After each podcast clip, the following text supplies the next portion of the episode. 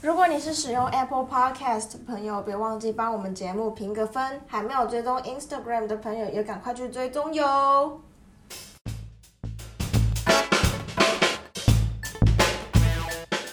墨尔本的摄氏温度第十四集。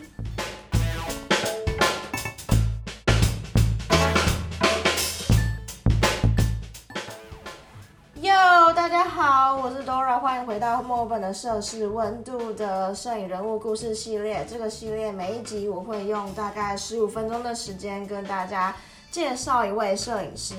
今天这位呢叫做 Vivian Meyer，其实他已经在摄影人物故事系列的名单内一段时间了，只是我原本把它排在比较后面的地方，原因是因为我在大一的时候曾经有写过一篇 essay，然后那个时候我们就是要选一位摄影师去研究、去介绍这样子，所以我在大一的时候就选了 Vivian Meyer 这位摄影师。所以其实我对他还蛮熟悉的，就是已经熟到有点懒，有点懒得去讲这位人物了。不过大概是大概上个礼拜吧，有一位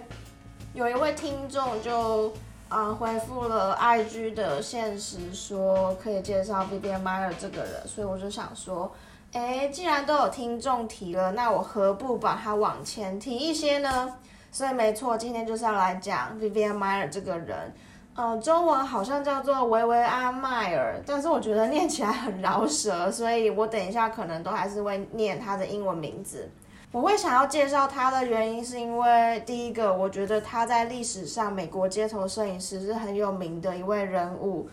就是你有一些概念的话，你会知道很多街头摄影师都是男生，但是 Vivian Meyer 是我觉得少数的女性其中一位很厉害的。第二个原因是因为我认为每个人的生命是可以被量化的。这样子讲好像有点奇怪，或者是也许会有些残忍，但是我会认为说生命本质是可以被量化的，只是我们人类平常会觉得就是不会这样子去讲一个生命，或者是有些人会觉得你这样子讲会有些残酷。像 Vivian Meyer 这个人，他是死掉之后才一系变很有名的摄影师，我觉得这个就是。生命被量化的一种，就是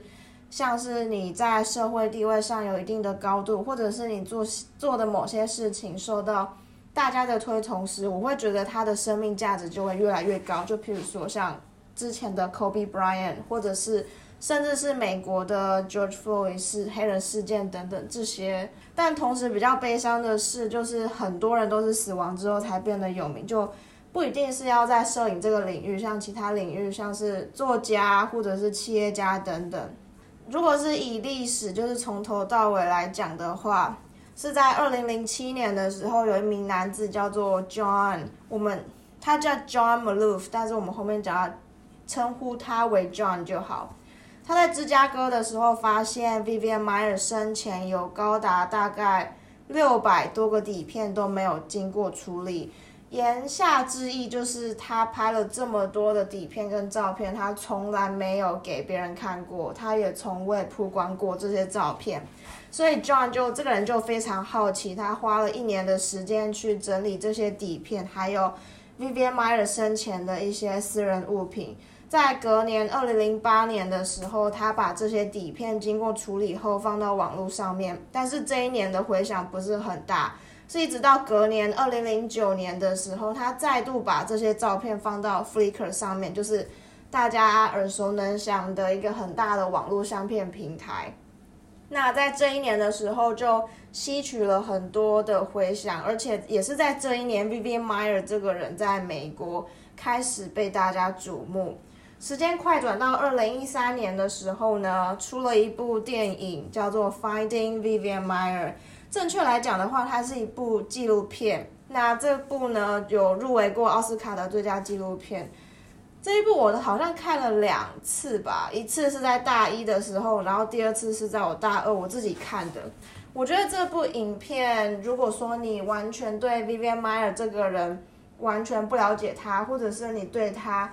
有一点点兴趣，但是你只知道他的一其中一小部分的话，我觉得你可以直接去。看电影，因为这部电影它讲了很多全方面的东西，它不是用单一面向去介绍 Vivian Meyer 这个人。就譬如说，呃，就譬如说 John 他这个人，从找到 Vivian Meyer 生前的影片，呃，不对，就是他的一些相片啊、底片，或者是他一些私人物品的时候，他花了很多的时间去找到他曾经。在纽约抚养过的小孩，因为 Vivian Meyer 他以前是一个保姆，他正职是一位保姆，然后甚至是找到，呃，他以前生前的收据、发票等等，然后间接去找到他生前去过的一些店家，比如说相片馆啊、老板啊、员工等等的，就是他尽他所能去找到有关 Vivian Meyer 生前所有的一切人事物。呃，印象很深刻的就是。他有找到 Vivian Meyer 生前住家附近的邻居，而且这部电影里面有收录这些，呃，他找到的人事物的一些记录跟对 Vivian Meyer 的看法。我印象很深刻的是，邻居他讲的东西已经细节到描描述出来 Vivian Meyer 是怎么走路的。我觉得这个是很有趣的一件事。他就说。Vivian Meyer 他走路的步伐非常的大，然后手摆动的幅度也很大，所以他走路起来就是咚咚咚这个样子，我觉得还蛮有趣的。然后另外一个印象深刻的就是他的朋友还是附近的邻居，我有点忘记了，就是嗯，他有说每次看到 Vivian Meyer 的时候，他。胸前一定会挂着一台底片相机，意思就是他人到哪，相机就带到哪里去。我觉得这个是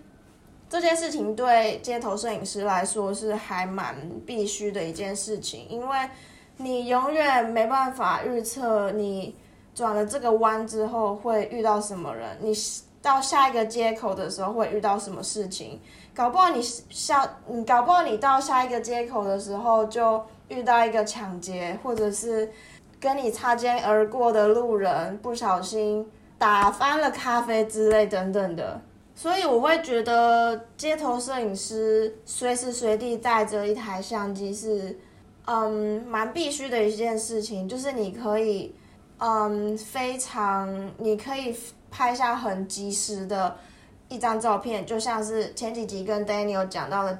一瞬间或一瞬间的概念，或者是街头摄影方面的东西。那我今天这集，嗯，会补充一下前几集跟 Daniel 聊到没有聊到的街头摄影的东西，就是我想要讲道德跟法律问题。这个这样会不会讲起来有点严肃？不过也没有那么严重啦。道德的话，我会觉得，我想举个例子，就譬如说是拍流浪汉，或者是。呃，街友的这个议题，我知道每个人都有每个人的想法，但是对我来说，我永远不会去拍街友或者是流浪汉。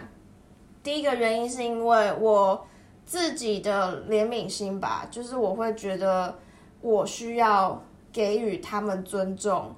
那第二个原因是因为换位思考，就是你现在。如果你假设你现在是一位街友跟流浪汉的话，你会想要被拍吗？如果如果说你真的是非不得已，真的真的很想拍街友或流浪汉的话，我觉得我也很尊重你的想法。但是我觉得比较好的方式是，你先上去问这个人他的一些故事，就是比如说你的名字叫什么，就简单问候一些。你常常在这个地方吗？那你自己的情况是怎么样子的？再问他愿不愿意被拍。如果他愿意的话，那很好。但是如果是我的话啦，就是如果是我的话，可能就会拍完的时候请他一杯咖啡，或者是买个小点心等给他之类的等等。但是我 I will never do that，就是对我来说，我做不到这件事情。法律问题的话，就是因为每个国家都有自己的法律嘛，那。你在街头上面可以做什么事情，跟不能做什么事情，你要自己有一个警觉心，还有你自己要有一个 basic idea。那我会觉得台湾都还蛮自由的，就是 general 来说的话，我觉得比起其他国家都还蛮好的。讲一个题外话好了，就是你在澳洲在路边是不能喝酒的，然后你上电车或者是上火车，如果你有买酒的话，你也要把它包装好，就是你从外表就是不能看到酒瓶或者是酒杯的本身，你要把它包装好。所以我觉得台湾的话，路边也可以喝酒，所以我就觉得 还蛮自由的。这只是一个题外话，一个一个小知识给大家。再来，我想讲一下我自己个人的一些经验。我有一个大学同学吧，就是他在去年十二月的时候，大概圣诞节那个时候飞到香港，大概待了两三个月的时间。那大家也要知道，去年圣诞节一直到今年大概一二月这个时候，是香港反送中活动很严重的一个时间。那个时候，他鼓起了非常大的勇气。去到香港，因为你要知道，你要顾及自己的人身安全，还有你作为一个外国人到香港，你自己的身份问题等等之类的。那时候去的原因是因为他自己本身就是一个很喜欢拍街头摄影，尤其是像是抗议活动、游行等等，他非常热爱拍这样子的照片。但是他同时也是一个非常。多愁善感吧，就是很容易会有情绪涌上来的那种人，所以那个时候我印象很深刻。他到了香港之一段时间之后，我们有一天就聊一下天，这样他就说，其实他到香港之后拍这些照片，他自己站在街上面，他都会不忍心拍下现在眼前看到的一切，他会觉得为什么世界上会有这个地方，然后。为什么到底可以发生这么严重的事情？所以他自己会觉得，就是看到这样子的景象，他已经难过到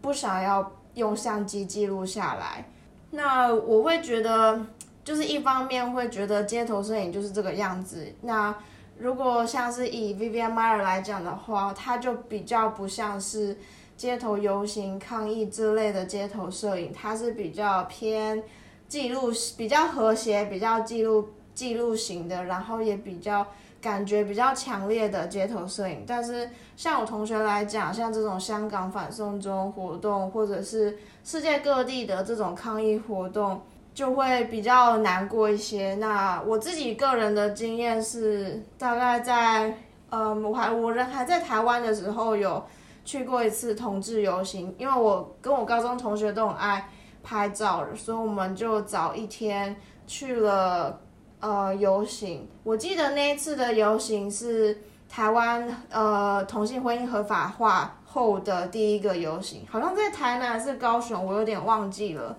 那一次我自己的经验是也是很像我同学一样，但是是比较正面的影响，就是你会觉得说台湾是亚洲第一个同性合法化的国家，那你自己。站在街头上面看这些人走来走去，这么簇拥的人群，还有搭配上那么高昂的音乐，你当下会是很享受在那个气氛里面，然后你也会怎么说？就是你会觉得你很骄傲，就是身为一个台湾人。所以在那时候，我非常就是心里面很感动这件事情，然后就是甚至会忘记忘记拿起相机记录眼前的这一切。最后呢，我想讲，呃，一个比较偏感觉问题的东西，因为我自己会觉得，摄影不管在哪一种类型摄影方面，它某种程度上就是在传达一种情感。那我会觉得说，街头摄影这这这个类型的话，感觉问题相当重要，因为你自己的就是焦距也会影响到你给呃。观赏人的一些感觉，因为如果说你焦距比较长的话，那种给人的感觉就会被吸进去，所以我会觉得感觉问题在街头摄影里面还蛮还挺重要的。对，那每个人来自不同的文化背景或者是家庭教育，多少可能都会有一些影响，所以每个人看同一张照片的时候，他感受到的感觉都不太一样，所以我会觉得说。嗯，你要怎么在众多的想法，然后文化这么多元的这个世界，传达到你想要传达的情感，我觉得是还蛮困难的一件事情，因为照片是不能流动的，它不像电影或者是像影片，它可它的主体它的风景可以移动，所以你要怎么在一个静止的照片中传达你想要传达的东西，我觉得还是是蛮一个蛮大的学问这样。最后，我想要推荐一个小推荐一个街头摄影师，他在伦敦叫做 Alan Scaler。我不太确定他的名字是不是念 Scaler，Anyway，我们叫他 Alan 就好。他是一个呃男摄影师，也是一位徕卡大师，就是大家熟悉的徕卡相机，很贵的那件。对他是一个大师，然后他的街头摄影感觉。非常的强烈，然后我会觉得他自己的特色就是黑白，